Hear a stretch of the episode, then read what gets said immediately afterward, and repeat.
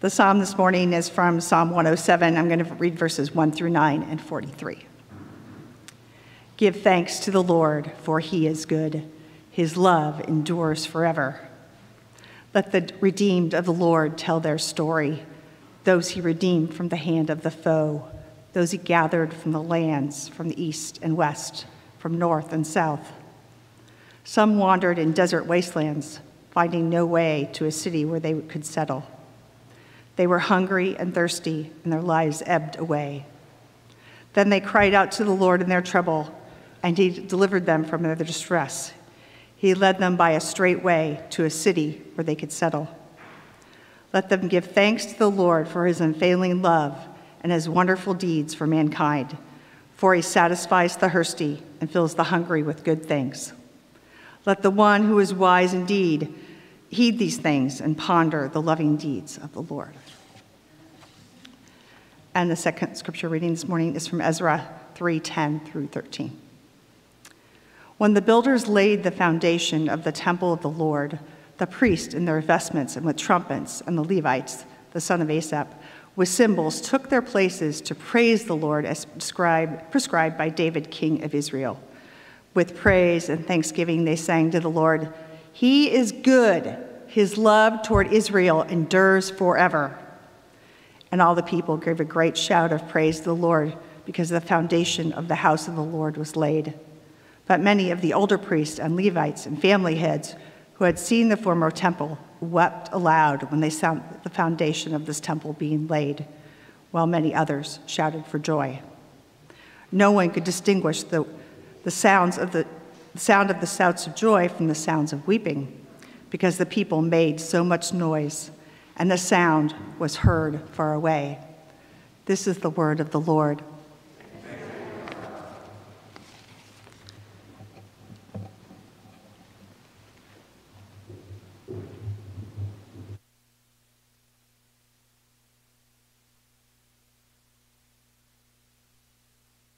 Ooh, good morning. Are we on? I think we're on. Uh oh, let's make sure my transcript is there because otherwise we'll be reading off some paper. But, you know, that's okay too. You think you have everything set up and, uh, ah, yes, there we are. Good morning. Good morning. My name's Jess. I'm the Minister for Community Life here at WCF if we haven't met before. Um, those of you online want to welcome you here too. And thanks for being with us and worshiping with us this morning. And Kendrick, thank you so much for reading the word and bringing us into this time. And thank you, music team, for leading us so beautifully um, with those reminders of God's faithfulness and goodness. It is so good that we're gathered here today. It's always good when we can gather together. And I'm really glad to be able to speak with you for a little bit. Um, and I hope that the Spirit will speak. So, I've known for a while that I was going to be preaching on this day. Um, we plan things, you know, in advance. And uh, Andrew was going to be gone. And so, um, yeah, chose this week, read the psalm, thought, yeah, soothing psalms for the soul.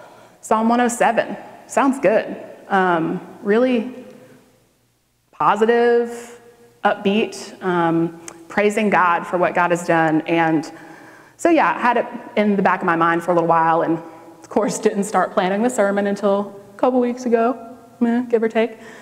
Um, but yeah, I knew this for a while, but I, I couldn't have known up until right before, right before this week, what it would actually feel like to try to prepare and to try to determine what kind of message, what kind of emotion, um, where, where the Spirit was leading.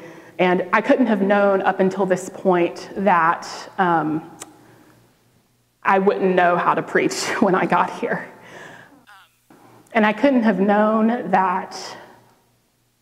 I couldn't have known that I wouldn't know how to preach, but also that I wouldn't know how to preach on this specific psalm and what it calls us to.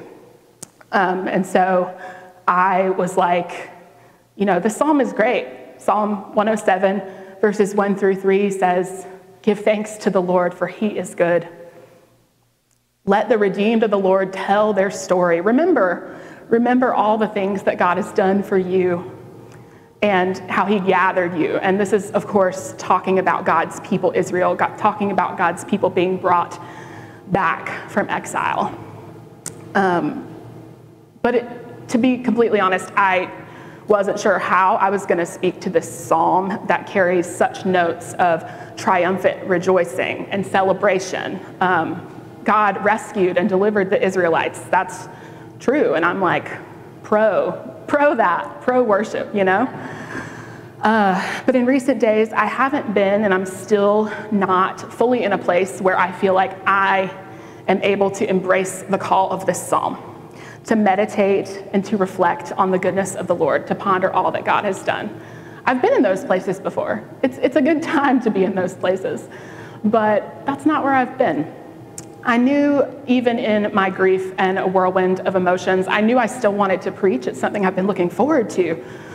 But I wondered if it was possible for me to still live up to the call of this psalm. Of course, we've talked about the theme of this series and how not all psalms are soothing. Of course, psalms give us permission to be honest and authentic with God, but this psalm, this psalm calls for something different, it seems. So maybe you feel the same way. Um, when you heard that call that Kendrick read this morning, give thanks to the Lord, for he is good, for his love endures forever. How did your mind and body and spirit react?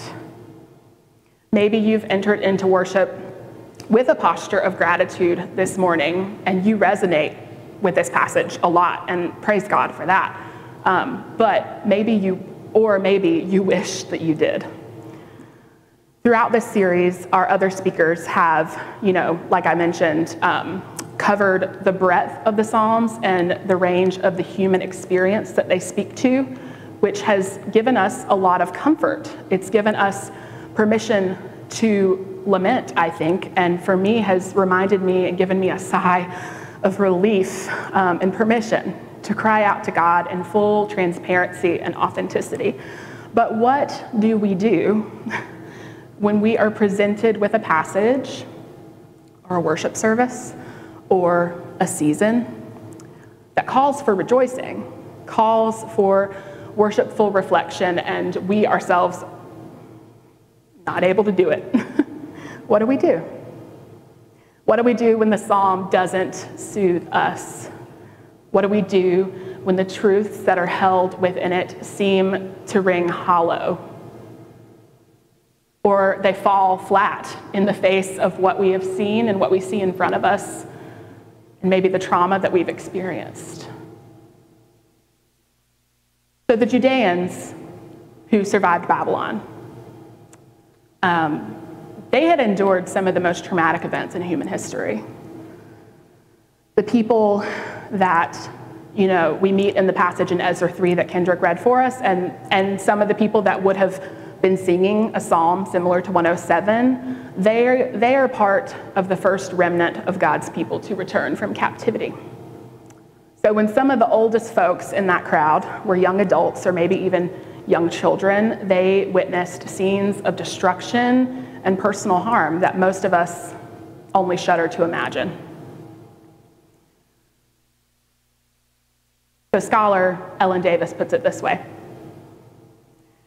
The Babylonian exile was Israel's, hey yo, I need to know what I'm reading here, greatest trauma during the biblical period. And it left scars, painful memories, and hard learned lessons all over the Bible in the form that we now have it. So that's just something, you know, when you're reading scripture in a lot of different places, ask yourself, where does the exile come in here? It can be really interesting to listen to that.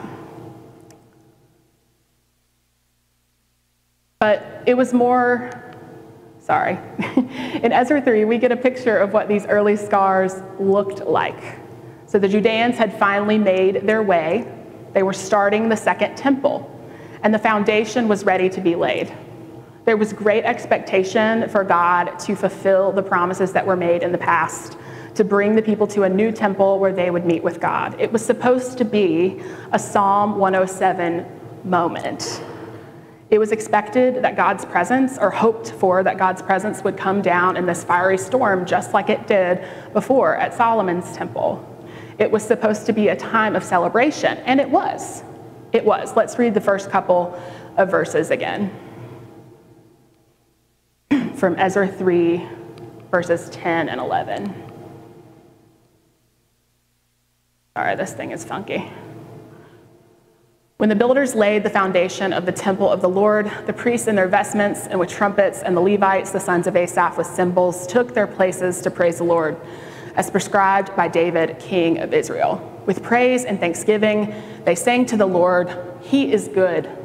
His love toward Israel endures forever.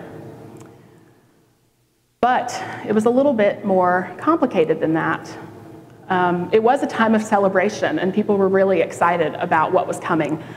If we look back in the passage, we see all these people in the crowd did respond in triumphant worship. A lot of the younger folks, um, potentially, but even some of the elders um, who had been hearing about these promises for generations were really excited to see them fulfilled.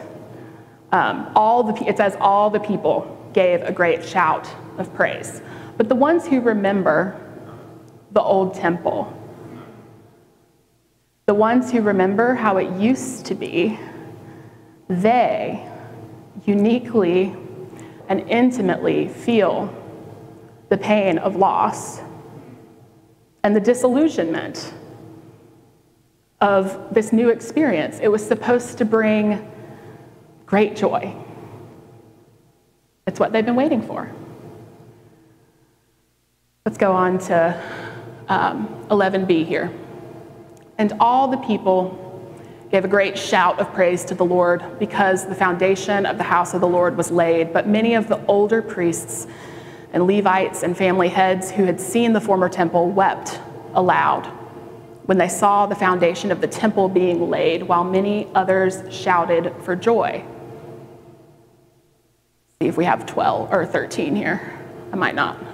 No one could distinguish the sound of the shouts of joy from the sound of weeping because the people made so much noise and the sound was heard from far away. So, the, so these, are, these are the people who, um, it, Psalm 107, this is supposed to be their anthem song, and they do sing it. they do. But that's not all that's there.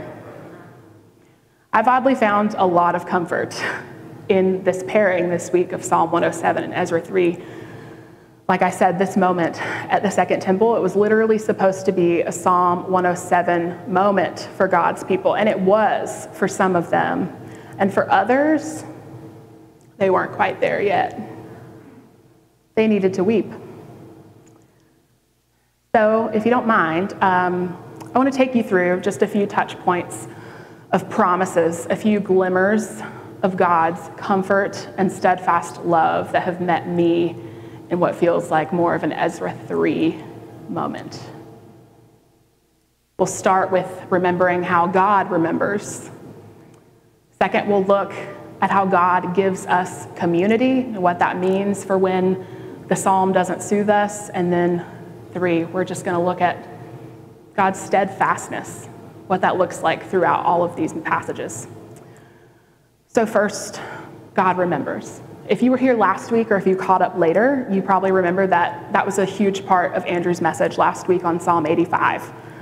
How do, what, what is the importance of remembering? In so many Psalms and other passages, we are called to proclaim what God has done, to look back. And it's really modeled in the Psalms for us.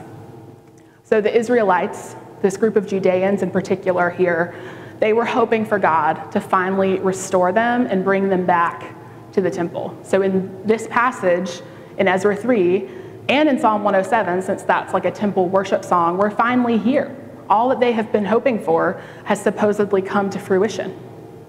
So at the beginning of Psalm 107, going back to that, the psalmist specifically asks God's people to look back, remember all the things that God has done for them. Let the redeemed of the Lord tell their story. Past tense. What has God brought you from? And so, deliverance from exile, I think we would all agree, is something definitely worth praising God for. It's reflected in Psalm 107 and in Ezra 3. But in Psalm 107, and in Ezra 3.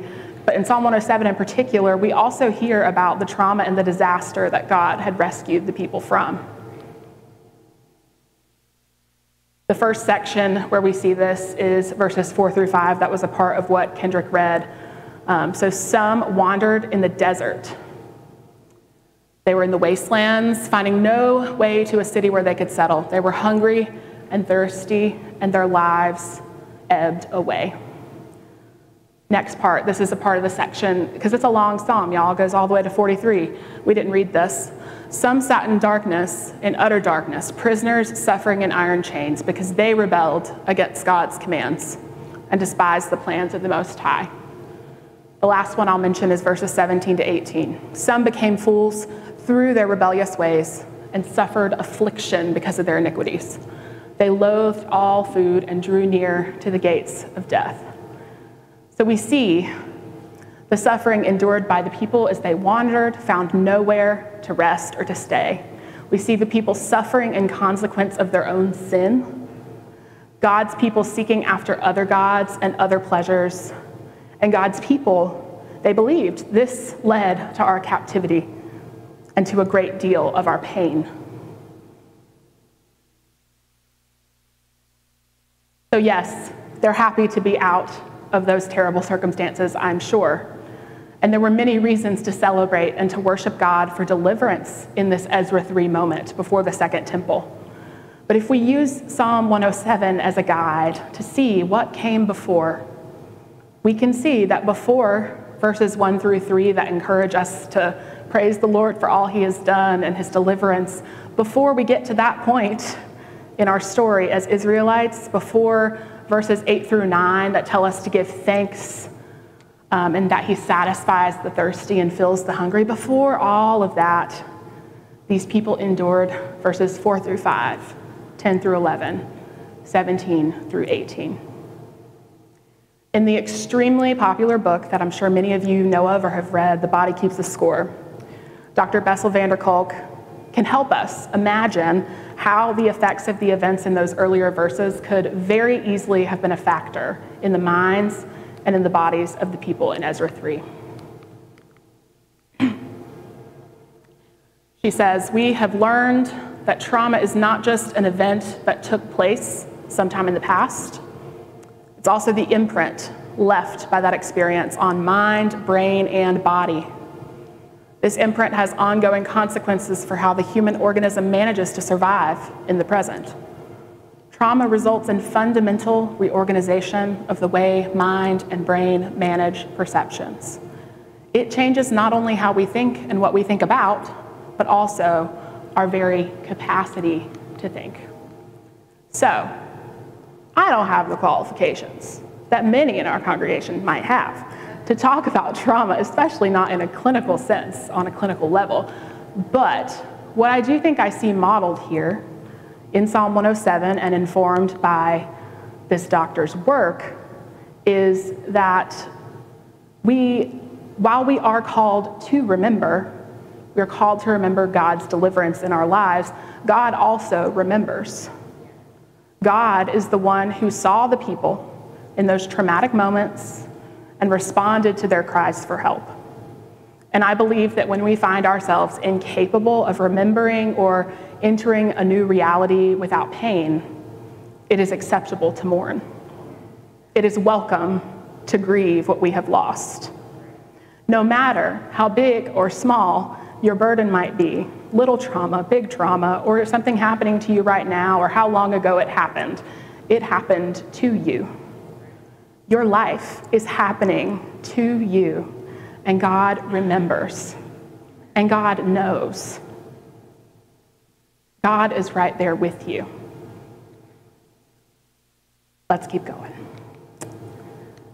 The second thing that encouraged me um, was that this was not a picture of one person by themselves, whether in worship or celebration or in mourning. And I think that God gives us community for these moments, whether we're in that Psalm 107 height of our lives, or we're in the last verses of that uh, Ezra 3 uh, section that we read. I believe God shows us in these passages that we are called to celebrate and to worship, and we're also called to mourn our losses in community. And not only are we called to do that, but it is a gift that's given to us. So it's believed that, you know, post exile, this psalm was one that was sung in temple worship, of course, and that's what we see reflected in Ezra. Um, they proclaimed, you know, this beautiful statement of God's steadfast love. And so um, we've talked about already, it shows pictures of God's deliverance of the people from exile and it is a triumphant song. It's sung by a people that has learned how to remember, and they've also learned how to mourn their losses together. In Ezra 3, we see this idea in action with the people trying to build the second temple. In fact, as I've said already, the song they built out is almost the same as it is in Psalm 107. Ezra 3:11 and Psalm 107:1 are essentially the same. With praise and thanksgiving, they sang to the Lord, He is good. His love toward Israel endures forever. And Psalm, the psalmist gives us, Give thanks to the Lord, for he is good. His love endures forever. And what struck me about the scene in Ezra 3 is that their unity as a people, it's not based on their identical emotions or their responses to the event that's happening in front of them. Sure, they are unified in that they are God's people and that they worship God but there is not a uniformity um, in their responses that brings them together. Verse 13 says that no one could distinguish the sound of the shouts of joy from the sound of weeping. So, one professor says it a lot better than I could, so I'm going to quote her. She says, Finally, their dream had come true. Finally, their hopes were realized Finally, the promises of God made in the times of Jeremiah and Isaiah were fulfilled. But along with this rejoicing sounded another cry, a mournful cry from those who had seen the first temple on its foundations. It was a weeping for the lostness that once was, a grief for the pain of what had been. She goes on to say, The story casts no judgment on those who mourn. In fact, in a moment of sheer humanity that cuts to the core of what it is to live, Scripture records the sound that the sound of the joyful shout could not be distinguished from the sound of the people's weeping. If today is really more of a joyful Psalm 107 moment for you, I'm not trying to bring you down. I'm really not. I ask that you continue to worship God exuberantly and authentically, because we need that. But then also consider your neighbor in this place. Consider the pain that might be present here under the surface or that you might already know of, and ask God to meet them here. As the Apostle Paul reminds us in Romans 12, rejoice with those who rejoice, mourn with those who mourn. If today feels like an Ezra 3 moment for you, please hear this. Our weeping and our mourning is acceptable to God. You are loved, and you do not bear this weight alone. An element of worship discipleship that has really stuck with me from previous churches is when pastors and worship leaders would remind us why we were singing. Um, of course, we were singing to worship God, that's the main goal, right? Um, but we were also singing for others to hear us singing. We were singing for the person next to us. You might come in to a worship service and not be able to actually uh, embody and proclaim the words that are on the screen. Um, but sometimes, yeah, I come to church and I need to hear my neighbor singing just as much as I need to hear preaching. No matter your ability to carry a tune, this is part of what it means to be a community that bears each other's burdens. When the psalm doesn't soothe me, it might soothe you, and that can be a huge encouragement to me. Finally, I want to talk about God's steadfastness. And, you know, this seems like a pretty obvious statement. I mean, God, yes, is the most consistent thing throughout all of these passages, right? It's like a Sunday school answer. Um, this thing really is messing with me. I'm trying, I really am. Ugh, please. Okay, well, God's steadfastness really is the most consistent thing in these passages. God's steadfast love is reflected throughout Psalm 107 and is God's constant posture toward his people. We see repeated again and again, and of course, like I said before, we didn't read the whole psalm. But this verse, let's see, give thanks to the Lord, for he is good, his love endures forever. That's his steadfast love, hesed in Hebrew.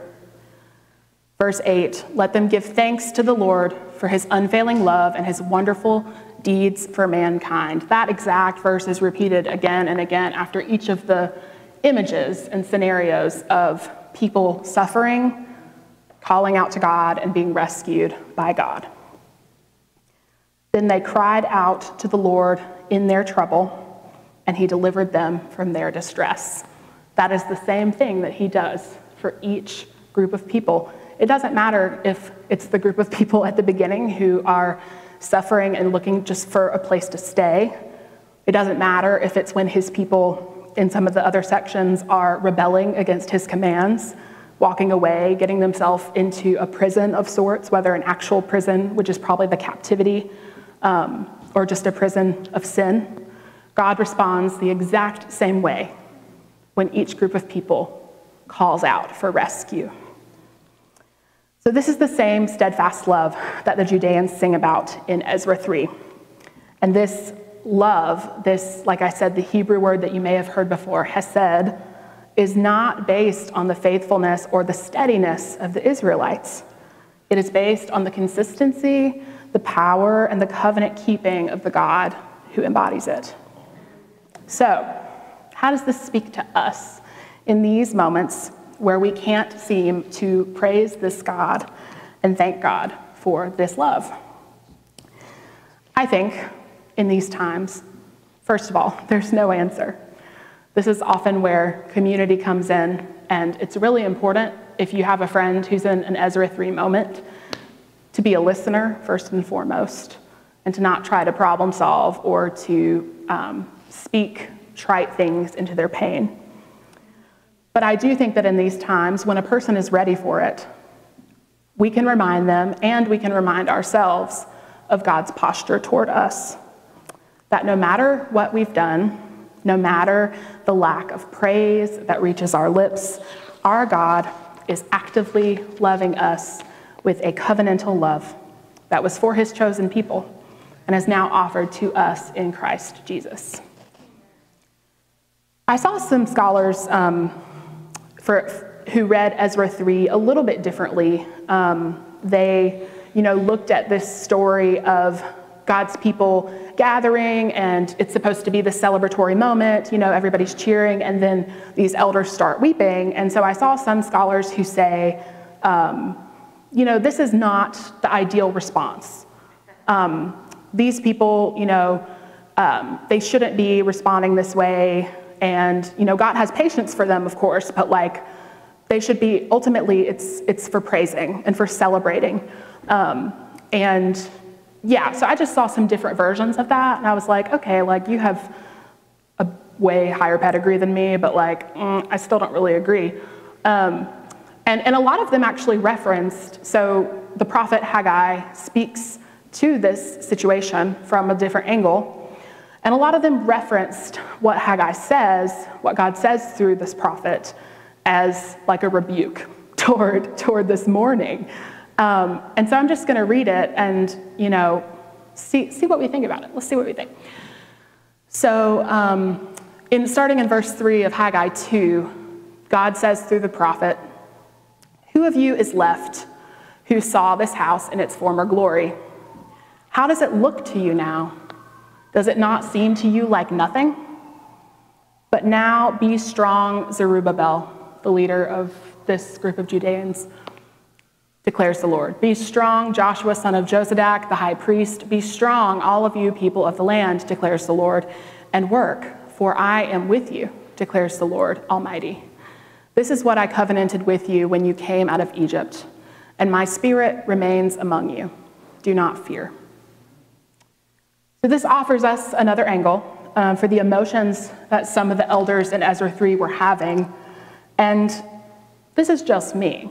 But although the Lord, through Haggai, tells the leaders and the people to be strong and to work, I don't see a condemnation of grief. What I do see is God's continual, steadfast love and covenant with God's people. And this is what I believe will be a part of what sees us through these times of disillusionment and fear. So, when the psalm doesn't soothe, what do you do? Sometimes you can't do anything. Sometimes you need someone to speak these things to you. What you can remember and hold on to is that when you can't pray, the Holy Spirit prays for you. And others will, that is what we are called to do, is to pray for each other. And no matter the messiness of your life, where you have been and what, how you have gotten to this point, God is still reaching out to you and pursuing you with his covenantal, steadfast love that will not change. The triune God, the triune God is inviting you into that, relate, in that com- into that community with the Trinity and into this community of people who have also given themselves to be swept up by this steadfast love. And, you know, I don't think, I, I know that the people in Ezra and um, the Israelites, they, they had a hope for a Messiah. You know, they, they knew the prophecies and they um, prayed for when that day would come.